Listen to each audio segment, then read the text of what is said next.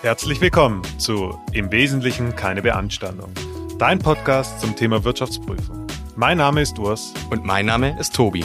Zusammen haben wir über 20 Jahre Berufserfahrung auf dem Buckel und wir geben dir einen Einblick in den Alltag, den Beruf und die Aufgaben von Wirtschaftsprüfern. Ob du dich als Student für den Beruf interessierst oder ob du dich als Einsteiger besser für deine Arbeit vorbereiten willst. Bei uns bekommst du praxisnahe Do's and Don'ts für deine Zukunft. Hier bleibt keine Erbse ungezählt. Hi Urs. Hi Tobi. Urs, ich habe 1,9 Millionen Euro auf meinem Bankkonto. Du bist mein Abschlussprüfer. Was tust du? Eine sehr gute Frage. Ich schreibe deine Bank an und frage sie, ob wirklich die 1,9 Millionen dort sind. Das ist sehr gut und das passt vor allem auch zu unserer heutigen, äh, zum heutigen Thema der Podcast-Folge. Denn heute möchten wir über Bestätigungen von Dritten äh, reden. Und äh, das ist insbesondere auch ein wichtiges Thema für Berufseinsteiger in ihrem ersten Jahr. Äh, das wird, wird euch an unterschiedlichsten Stellen begegnen. In unserem Thema Beispiel eben haben wir zum Beispiel über Bankbestätigungen gesprochen, aber auch an vielen anderen Stellen gibt es sogenannte Saldenbestätigungen. Genau.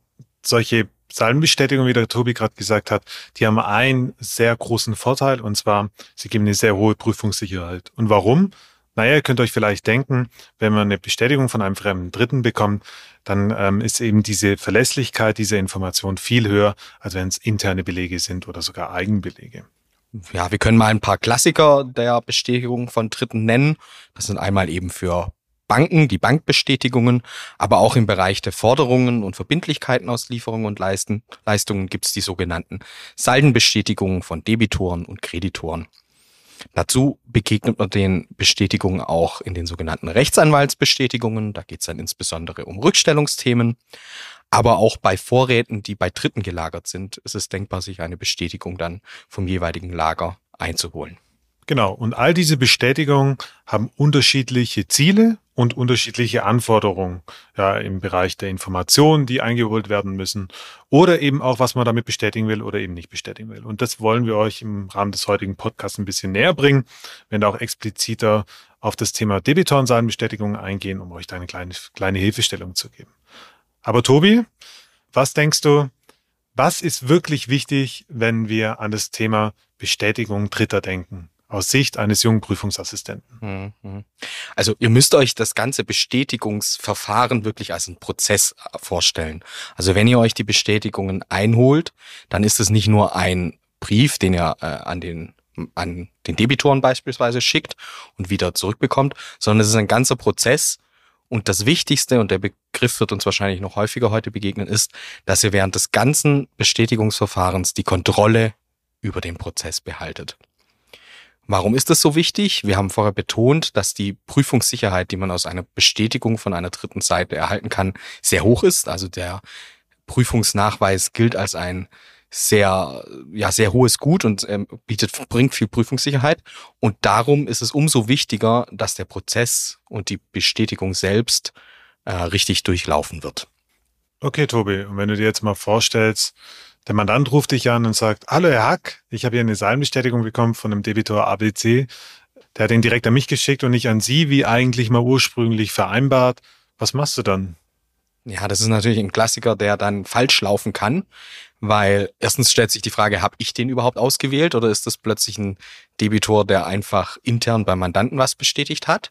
Und genauso selbst wenn ich die Saldenbestätigung angefordert habe durch den Debitoren, dann muss die auch bei mir direkt eingehen. Weil es ist ja auch denkbar, wenn die beim Mandanten eingeht und der leitet es weiter, theoretisch kann er den Inhalt ja geändert haben und ich weiß nicht, ob das, ich sag mal, die PDF oder den Scan, der mir weitergeleitet wird oder vielleicht auch das Papier, dass das wirklich der Inhalt ist, den der Dritte ursprünglich bestätigt hat. Mhm. So, und wie gehst du da vor, wenn du das, wenn du mal eine ziehen willst von einem Debitor?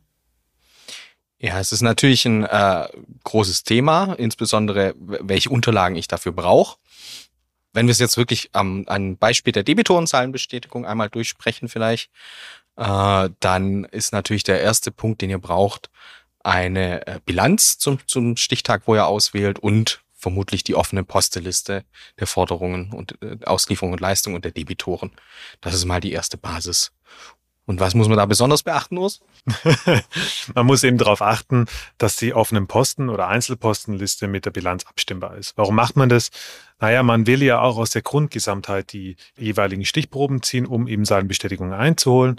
Ähm, das heißt, man stimmt einmal die Summe aller OPs mit der, mit der Bilanzposition Forderung aus L und L ab und schaut eben, ob sie vollständig ist. Wenn ich eine Seitenliste einhole, genau das gleiche Spielchen. Ja, also ich schaue halt, ist es überleitbar, ist es vollständig und kann es denn überhaupt als Grundlage für meine Auswahl ähm, herangezogen werden. Mhm. Da hast du jetzt auch schon eine, naja, Diskussion ist vielleicht ein bisschen groß, aber zwei Möglichkeiten angesprochen. Äh, man kann eben diese Debitorensaldenbestätigung entweder anhand von Einzelposten oder auf Saldenebene auswählen. Einzelposten heißt dabei einfach, dass es wirklich einzelne Rechnungen sind, die irgendwann an den Debitoren gegangen sind. Und auf Saldenebene sind das eben die Summe aller Rechnungen, die einem Debitor zugeordnet werden können. Genau. Und man aus der Praxis, es ist ein bisschen praktikabler, die Einzelposten zu nehmen bei den Debitoren ähm, weil es eben doch einfacher ist, eine Rückantwort zu bekommen, wenn, wenn man einzelne Posten anfragt, logischerweise, wenn man dann sagt, okay, bitte bestätige mir, dass diese Transaktion stattgefunden hat. Also wenn man Salden anfragt und äh, der jeweilige Dritte sieht dann dieses Saldo und denkt sich, oh je, was ist denn das für, ein, für eine Zahl? Ich habe eine ganz andere im, im System und so führt das dann oft zur Verwirrung. Oft sind es dann einfach nur Periodenabgrenzungen, die nicht ganz sauber waren, entweder auf der einen oder anderen Seite. Ähm, ja, das ist auch immer ein bisschen verführerisch, da die Seitenebene zu nehmen, weil man zuerst vielleicht denkt, oh, da decke ich ja jetzt gleich einen viel größeren Teil meiner offenen Forderungen ab. Aber ihr werdet nachher sehen, wenn wir über das Auswerten der Rückläufer der Saldenbestätigung sprechen, es ist vermutlich deutlich komplexer am Ende, als wenn ihr über Einzelposten geht. Genau. Und die Prüfungssicherheit, je nachdem, wie man sich zieht, die Zahlenbestätigung, also sind es mathematisch-statistische Verfahren in Form des sogenannten Monetary Unit Samplings oder Zufallsauswahl oder auf sogenannten Geratewohl-Verfahren. Wichtig ist es halt, dass es die gleiche Prüfungssicherheit gibt. Ja? Also ob ich jetzt Einzelposten ziehe oder Zahlenbestätigung, wenn ich das gleiche Verfahren verwende, dann kommt auch die gleiche Prüfungssicherheit raus. Genau. Wir haben schon viel darüber gesprochen, über diese Debitoren-Saldenbestätigung. Und da gibt es auch verschiedene Arten, was man für Saldenbestätigung rausschicken kann. Tobi, was kennst du denn für welche? Ja, also wir haben im Grunde zwei Überkategorien, die man, die, die man unterscheiden muss. Äh, aber die, die erste Unterscheidung ist, habe ich eine positive oder eine negative Bestätigungsanfrage. Positiv heißt in dem Fall, ich äh, versende die Saldenbestätigung an den Debitor und erwarte auch in jedem Fall von dem Debitor eine Rückantwort. Bei einer negativen Bestätigungsanfrage frage ich den gleichen Sachverhalt beim Debitoren an schreibe aber gleichzeitig, äh, dass ich nur eine Rückmeldung erwarte, sofern der zu bestätigende Betrag abweicht. Also ich erhalte dann nur eine Rückmeldung, wenn es zu einer Abweichung gekommen ist. Jetzt kann man sich schon denken, dass die positive Bestätigungsanfrage hier äh, deutlich mehr Sicherheit bieten kann. Denn wenn ich nur in, bei einer Abweichung eine Rückmeldung erwarte, kann es genauso sein, dass der Brief untergegangen ist, dass der Mann, äh, der Debitor die Rückmeldung einfach verschlammt hat, nicht antworten möchte generell. Also hier ist es viel wahrscheinlicher, dass ich trotz Abweichung am Ende gar keinen Nachweis erhalte, während ich bei einer positiven Bestätigungsanfrage hoffentlich in allen Fällen auch eine Rückmeldung bekomme. Und die zweite Kategorie äh, ist dann eben äh, zu unterscheiden zwischen offenen Anfragen und geschlossenen Anfragen. Die offenen Anfragen sind in dem Fall, ich schicke es an den Debitoren oder häufig auch an den Kreditoren und nenne keinen konkreten Betrag, sondern sage einfach nur, bitte bestätige mir die gesamten Forderungen, die du, äh, die der Mandant gegen dich hat. Und bei einer geschlossenen Anfrage nenne ich den konkreten Betrag, den ich bestätigt haben möchte und erwarte dann eben einfach eine Rückmeldung, ob es richtig ist oder ob es zu einer Abweichung kam. Genau. Und zur Klarstellung, das sind in der Praxis immer Kombinationen. Also man spricht zum Beispiel, wenn man Debitoren Saldenbestätigungen anfordert, dann nimmt man in der Regel immer positive geschlossene. Das heißt, ich sage, bitte bestätige mir den Betrag XY mit der Belegnummer ABC. Ja, also ich gebe ihm direkt schon eine Auswahl, also sagen kann, okay, diese Forderung ist wirklich existent, das heißt vorhanden im, im, in der Prüfungszielsprache sozusagen während ich bei den Kreditoren Saldenbestätigungen in der Regel die positiven offenen wähle. wo ich dann sage, lieber Kreditor, bitte nenn mir mal alle Verbindlichkeiten beziehungsweise alle Forderungen, die du gegenüber uns hast, also unsere Verbindlichkeiten aus Sicht des Mandanten.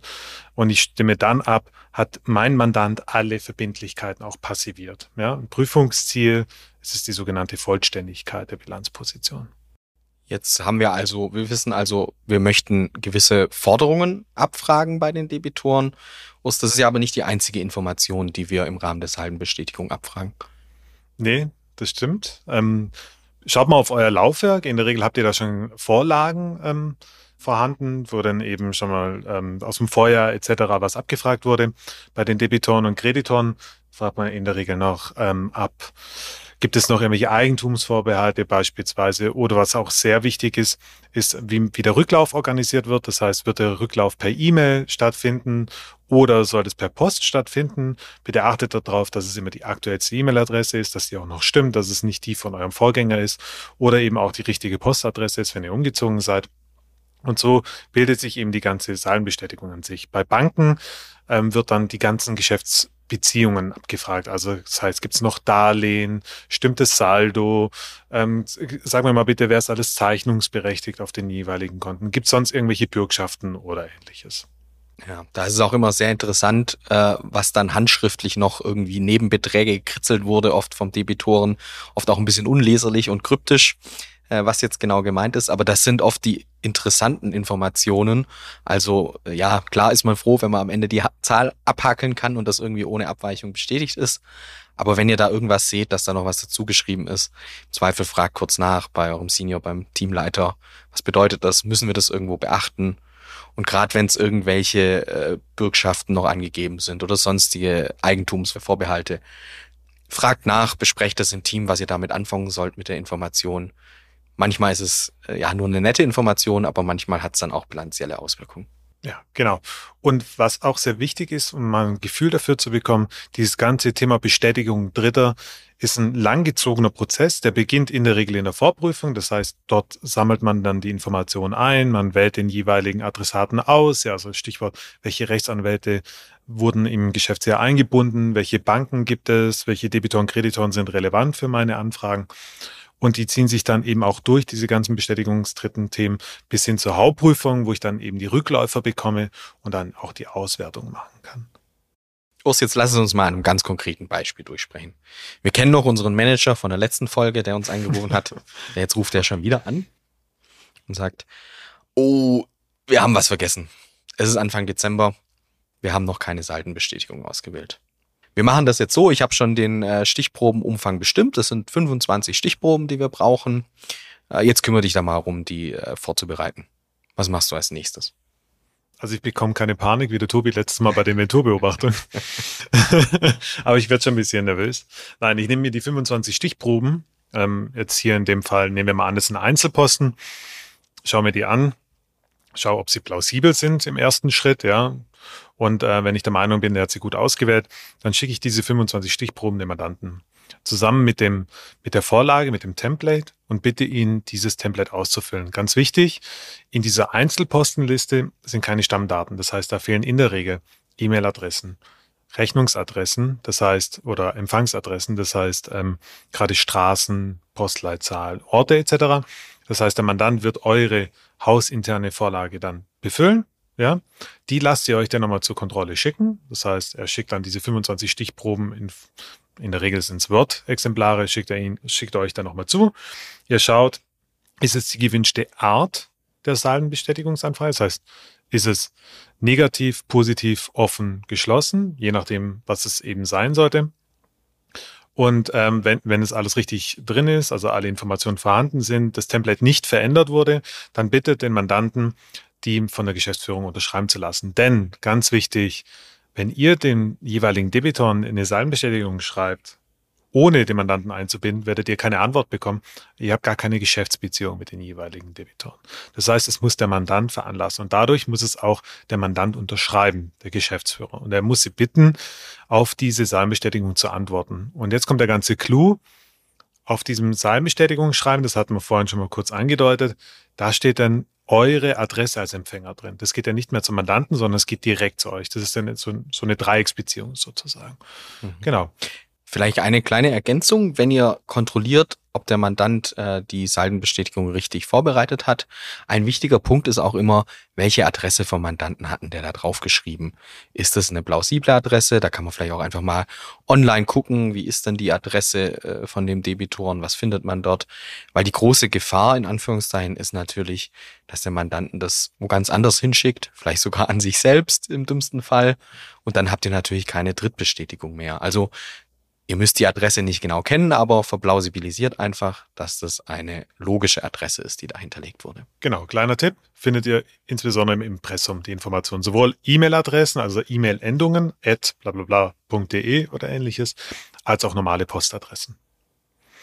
Okay, so, und dann werden, werden diese Templates eben ausgedruckt, sie werden unterschrieben. Dann kommen die unterschriebenen ähm, Samenbestätigungen wieder zu euch ja, ihr habt dann also einen Stapel Papier oder einen Stapel E-Mails, je nachdem, wie es dann aussieht. Ähm, nehmen wir mal an, es ist Papier. Dann tütet ihr diese Seinbestätigung selbstständig ein. Dokumentiert das bitte in eure Auswahl, sagt, okay, eingetütet am, ja, und dann versendet ihr die. Ihr versendet sie. Nicht der Mandant versendet sie, sondern ihr versendet sie. Das ist das, was der Tobi vorhin meinte mit der vollständigen Kontrolle über den ganzen Prozess. Das heißt, ihr könnt dann sicherstellen, dass alle Seinbestätigungen auch versendet wurden. Und das vermerkt ihr bitte auch in eure Dokumentation auch hier aus eigener Erfahrung kann ich sagen, ihr könnt nicht oft genug dem Mandanten sagen, dass ihr diesen Versand vornehmt.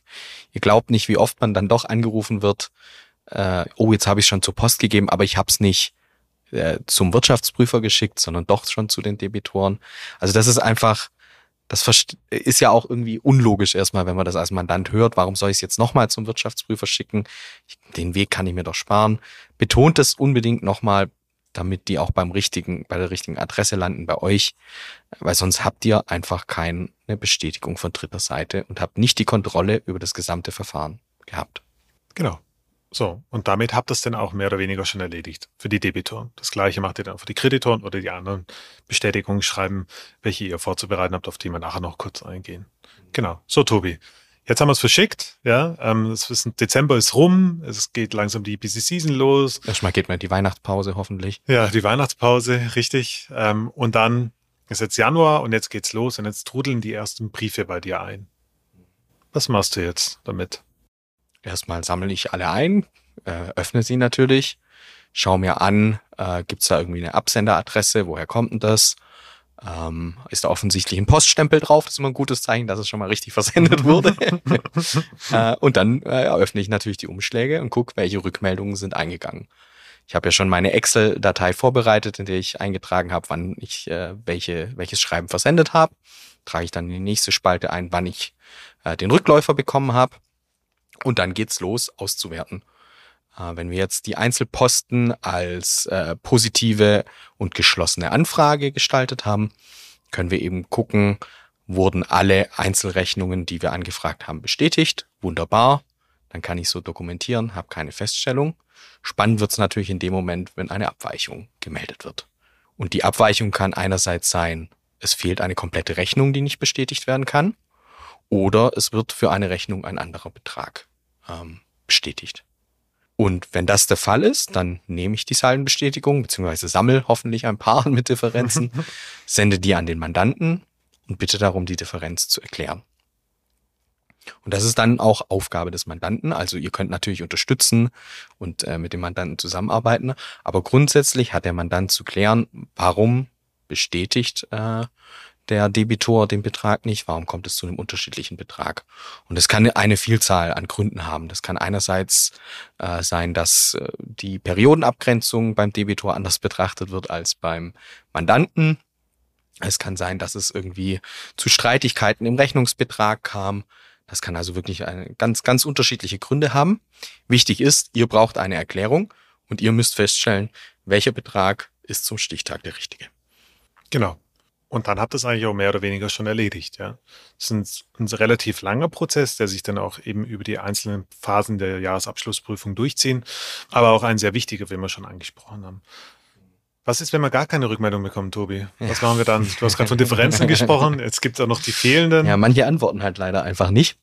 Ähm, das kommt natürlich auf den Zeitverlauf ein bisschen an. Wenn ihr noch äh, nicht in höchster Zeitnot seid, dann könnt ihr auf den Mandanten auf jeden Fall nochmal zugehen und sagen, hey, können Sie da vielleicht anrufen, nochmal fragen, dass wir doch noch eine Rückmeldung bekommen. Erfahrungsgemäß hilft da Anrufen oft mehr als nochmal eine E-Mail hinterher schicken, weil wenn der erste Brief ignoriert wurde, wird auch eine E-Mail vielleicht ignoriert. Also wenn es da Telefon, telefonischen Kontakt geben kann, hilft es am meisten. Auch wichtig, nicht ihr fragt nochmal nach, der Mandant fragt nach. Er, er hat die Geschäftsbeziehung zum Debitoren. Wenn dann dieser Reminder hilft und ihr eine Anfrage bekommt, wertet ihr diese ganz normal aus. Schwierig wird's, wenn dann immer noch keine Rückmeldung kommt. Und dann habt ihr sogenannte alternative Prüfungshandlungen durchzuführen.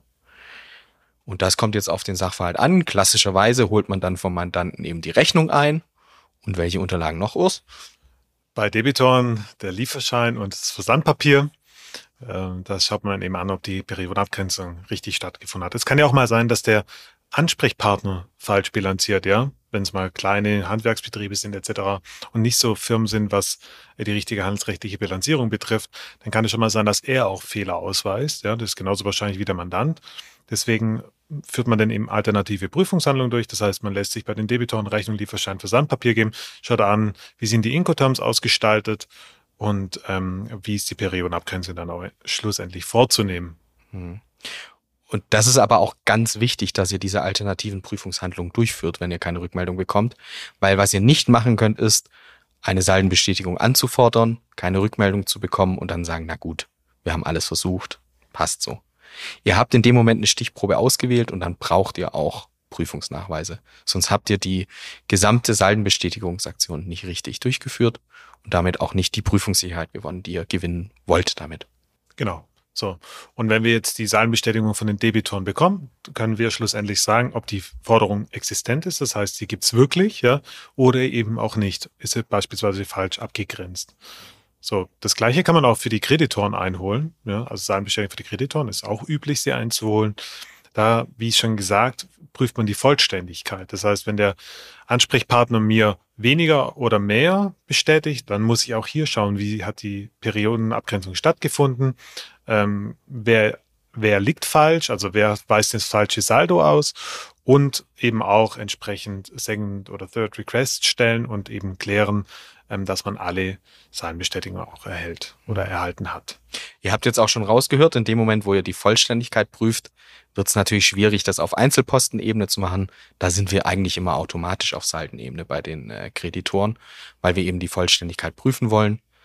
Und damit wird es auch natürlich umso spaßiger, wenn es zu Abweichungen kommt. genau. Weil was ist das Ergebnis, wenn das Saldo nicht stimmt?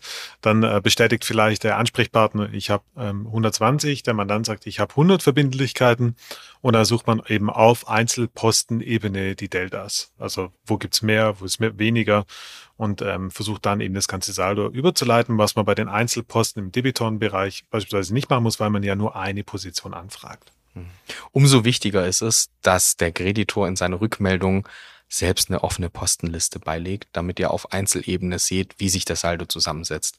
Wenn das nicht geschieht und euch wird nur der Gesamtbetrag zurückgemeldet, soll der Mandant da bitte nochmal eine offene Postenliste anfragen, sonst habt ihr eigentlich keine Chance, die Differenzen zu klären. Genau. Und das ist auch ein wichtiger Tipp nochmal von unserer Seite. Wenn euer Template das nicht hergibt, dann bitte ergänzt es, schreibt hin, bitte ähm, ähm, ergänzen Sie neben, dem, neben der Salbenbestätigung auch noch Ihre eigene offene Postenliste. So. So, das, das, das Dümmste, was passiert. Ah, ein Punkt Haben wir noch, noch mit dir besprechen. Okay. Ist. Oh, jetzt bin ich gespannt. Wir kriegen vom Kreditor keine Rückmeldung.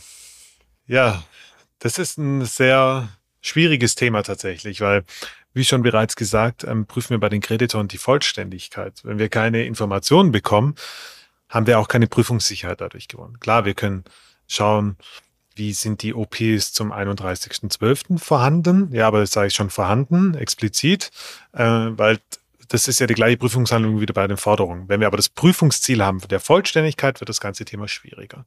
Das heißt, wir müssen dann, oder in der Regel geht man dann so vor, dass man eben in das neue Jahr schaut, welche Einzelposten hatte der Kreditor und wurden die richtig abgegrenzt.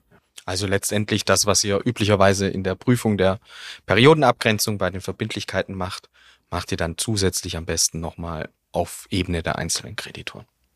Genau. So, das heißt, jetzt hat man einen wilden Ritt durch die Debitoren und die Kreditoren. Ähm, ihr habt gelernt, was für Arten von Anfragen gibt's. Ähm, jetzt suchen wir noch die oder gucken wir uns so schnell die zwei anderen an, und zwar die Bankbestätigung und die Rechtsanwaltbestätigung, Tobi. Ich habe es vorhin schon mal kurz angedeutet. Führ doch mal aus, was frage ich denn an bei einer Bankbestätigung? Reicht mhm. es mir nicht aus, wenn der Mandant zu mir sagt, Herr Gnedinger, ich habe doch hier einen Bankkontoauszug, da stehen Sie doch, da stehen doch die, Ihre 1,9 Millionen drauf. Warum wollen Sie jetzt immer die Bank anschreiben und, und warum sollte ich das machen? Das kostet mich wieder 80 Euro, das ist eh so teuer. Können Sie mir das mal genau erklären? Mhm. Das hat im Wesentlichen zwei Gründe. Zum einen ist der Kontoauszug, wenn ihr ihn direkt vom Mandanten haltet, erhaltet eben keine Drittbestätigung, sondern es ist ein Prüfungsnachweis letztendlich wie eine Rechnung.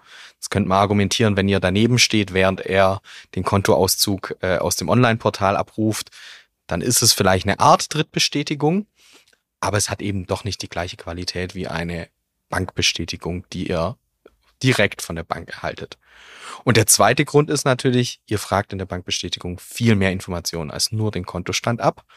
Da geht's dann noch um Verbindlichkeiten gegen KI, gibt es irgendwelche Avale, Bürgschaften, auch zu Fremdwährungen stehen da Informationen drin äh, und insbesondere auch Unterschriftsregelungen. Also wer ist eigentlich berechtigt, auf dieses Bankkonto zuzugreifen?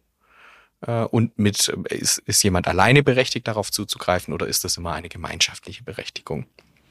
Und das ist immer auch eine wichtige Information, die man sich anschauen sollte. Insbesondere auch, um den Mandanten darauf hinzuweisen, wenn da vielleicht Personen noch drinstehen, die überhaupt nicht mehr im Unternehmen arbeiten, die letztes Jahr noch tätig waren. Das ist jetzt keine direkte Prüfungsfeststellung, aber es ist definitiv ein Punkt, auf den ihr den Mandanten hinweisen solltet. Ja, im Rahmen des, ja, letztendlich des internen Kontrollsystems des Mandanten. Genau. Das finden die Mandanten auch immer ganz spannend. Darum nutzt die Chance, gebt die Information weiter ähm, und lasst es dann auch entsprechend korrigieren durch den Mandanten. Tobi, jetzt ist es aber so, ja, ich habe zehn Bankkonten. Ja, müssen wir wirklich für alle zehn einholen und jeweils 100 Euro pro Bankbestätigung bezahlen oder können wir nicht auch einfach nur fünf auswählen und ein rollierendes System einführen? Mhm. Die kurze Antwort ist, ihr müsst für alle eine einholen. Es gibt äh, theoretisch die Möglichkeit, äh, für gewisse Bankkonten unter gewissen Bedingungen keine Bankbestätigung einzuholen. Äh, ich würde da gar nicht auf die Details eingehen. Ich glaube, letztendlich ist die Aussage, und das wird euch euer Wirtschaftsprüfer eigentlich immer sagen, ihr müsst für alle Bankbestätigung, äh, für alle Bankkonten eine Bestätigung einholen. Und da ist es auch egal, ob da ein Cent drauf liegt, vielleicht sogar gar kein Geld drauf liegt. Solange dieses Bankkonto existiert, fordert einfach eine Bankbestätigung ein. Und ähm, ja, wenn ihr, wenn es dann wirklich mal die Ausnahme geben sollte, dass ihr aus irgendwelchen Gründen keine Bestätigung einholen wollt, dann besprecht es mit eurem Wirtschaftsprüfer. Genau, was ganz wichtig ist, diese Entscheidung obliegt nicht euch, ja. Also bitte fragt euren WP, ähm, weil grundsätzlich ist es so, dass für jede, für jede Bankkonto, für jedes Bankkonto eine eigene Bankbestätigung eingeholt werden muss. Ähm, da gibt es eigentlich auch kein Wahlrecht. Es gibt ein paar Ausnahmen, die das IDW mal im IDW PS 302 konkretisiert hat. Ähm, aber das ist nicht eure Entscheidungshoheit, sagen wir mal so, sondern das muss der WP entscheiden. Darum achtet er darauf, lasst euch nicht unter Druck setzen, wenn der Mandant sagt, Herr Hack, ich will das nicht, es ist zu teuer oder es dauert zu lang oder ähnliches. Nein, dies, die werden eingeholt, in der Regel für alle Bankkonten und falls nicht, bitte sprecht mit eurem Manager darüber. Was ich aus eigener Erfahrung auch hier sagen kann, es ist immer ganz einfach, äh, den Kontobetrag abzuhakeln. Da ist man auch immer ganz froh, wenn man den in der Bilanz wieder findet. Aber die anderen Punkte guckt man sich dann vielleicht, klar, man guckt sie sich an, aber so richtig weiß man auch nicht. Jetzt wird da ein Avalkredit irgendwie gemeldet, eine Bürgschaft, was macht man eigentlich damit? Wenn ihr euch da unsicher seid, gebt einfach im Team Bescheid, hey, da wird was gemeldet. Im Zweifel hat das Auswirkungen am Ende auf den Anhang, den ihr selbst gar nicht prüft, aber gebt die Information einfach weiter im Team an den Prüfungsleiter, an den Wirtschaftsprüfer dann wissen die Leute, die dann den Anhang am Ende prüfen, okay, ich muss nochmal in die Bankbestätigung gucken, machen die auch vielleicht von selbst. Aber es ist wichtig, dass ihr diese Informationen euch mal anguckt, wenn da was steht. Okay, das soll es dann auch schon gewesen sein zu den Bankbestätigungen. Ähm, wir hatten es noch von der Rechtsanwaltsbestätigung. Ich glaube, das ist wirklich was, was die jungen Prüfungsassistenten ähm, nicht bearbeiten in aller Regel. Dann kleiner Hinweis von unserer Seite. Was ihr vielleicht machen werdet, sind die Rechtsanwalts- und Beratungskonten in der G&V exportieren und mal durchsehen, was für Rechtsanwälte wurden eingebunden in dem Geschäftsjahr, was für Streitfälle gibt es gegebenenfalls. Ihr macht schon mal die erste Abfrage bei euren Mandanten, aber dann solltet ihr dann auch in die weitere Kommunikation euren Manager mit einbeziehen, also euren Wirtschaftsprüfer, denn der muss dann auch entscheiden, welche Rechtsanwälte werden eingeschrieben, mit welchen Informationen ähm, soll denn quasi die, die Anfrage dann auch gefüttert werden weil unterschiedliche Rechtsanwälte können auch dazu führen, dass man eben unterschiedliche Informationen braucht. Beispielsweise gibt es eine spezielle Streitigkeit, ein Gewährleistungssachverhalt oder eine Patentklage. Da muss man vielleicht Informationen entsprechend anpassen und spezifischer nachfragen. Auch da ist es immer, also die Durchsicht der Rechts- und Beratungskosten müsst, äh, Content müsst ihr machen. Und das ist auch die erste Quelle, um zu entscheiden, gibt es mögliche Rechtsanwälte, die angeschrieben werden könnten. Nebenbei wird natürlich auch immer der Mandant nochmal befragt, mit welchen Rechtsanwälten haben sie denn zu tun. Und das kann man dann einfach nochmal querlegen zu den Buchungen, die übers Jahr stattgefunden haben. Okay, so. Debitoren, Kreditoren, Banken, Rechtsanwälte. Wilder Ritt. Wilder Ritt durch das ganze Thema Bestätigung Dritter. Ähm, ich denke, wir konnten schon einige Informationen mitgeben. Tobi, was meinst du? Ja, ich glaube, wir haben alles Wichtige abgedeckt. Und äh, wie gesagt, ich kann einfach nur sagen, habt die Kontrolle im ganzen Verfahren und fragt nach, wenn ihr irgendwas nicht wisst bei eurem Team. So aus. Ich habe es letztes Mal geschafft, innerhalb von weniger als 60 Sekunden das Thema zusammenzufassen. Heute darfst du es versuchen. Ich spüre den Druck. Ja. The stage is yours. 60 Sekunden Drittbestätigung. Also, wichtigster Punkt. Denkt daran, dass ihr die Kontrolle über den Prozess braucht. Das heißt, schaut, dass ihr immer wisst, wo ihr gerade steht, ja, was wurde bisher gemacht, gab es Änderungen an irgendwelchen Daten, die ihr nicht kennt, das darf alles nicht stattfinden, ja.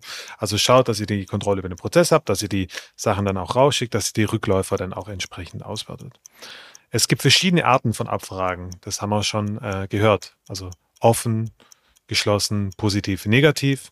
Bitte achtet darauf, die richtige Vorlage zu nehmen, je nachdem, was ihr prüfen wollt. Wollt ihr Forderungen prüfen, schaut ihr eben die, das Vorhandensein der Forderung an. Wollt ihr die Verbindlichkeiten prüfen, prüft ihr eben die Vollständigkeit. Was ganz wichtig ist, wir haben es vorhin auch mal kurz angesprochen, achtet darauf, dass ihr eine saubere Dokumentation habt. Das heißt, achtet darauf, dass die Auswahl dokumentiert ist. Also wie wurde die Auswahl getroffen, wenn es euer Manager macht, das System seine Aufgabe. Aber achtet auch darauf, dass ihr dokumentiert, wann wurden die Schreiben versendet, wann sind sie erhalten worden, was für Differenzen sind aufgetreten, was sind die Erklärungen für diese Differenzen und gab es sonstige Sachverhalte, die entsprechendes Interesse wecken könnten. Und bei den Bankbestätigungen achtet da bitte darauf, dass eben auch alles bestätigt wird, was ihr angefragt habt. Das heißt, wenn ihr alle Geschäftsbeziehungen, Geschäftsumfänge abgefragt habt, achtet auch darauf, dass die Bank denn zu jedem Punkt etwas gesagt hat, auch wenn es eine Fehlanzeige ist. Wunderbar. Dann bedanken wir uns für euer Zuhören. Wir freuen uns schon auf die nächste Folge. Wir werden eine kleine Weihnachtspause einlegen, sodass wir uns in der ersten Januarwoche dann wieder zurückmelden mit einem neuen Thema. Und bis dahin wünschen wir euch schöne Weihnachtsfeiertage, einen guten Rutsch ins neue Jahr und sagen Ciao. Ciao. Danke fürs Zuhören. Wenn dir die Folge gefallen hat, dann vergiss unbedingt nicht den Podcast zu abonnieren und uns eine Bewertung zu hinterlassen. Das würde uns sehr helfen. Hey, und wenn du Fragen zum Inhalt hast oder dir bestimmte Themen für zukünftige Folgen wünschst, dann schreib uns einfach eine Mail. Unsere Kontaktdaten findest du in den Show Notes. Wir hören uns wieder in zwei Wochen. Bis dann.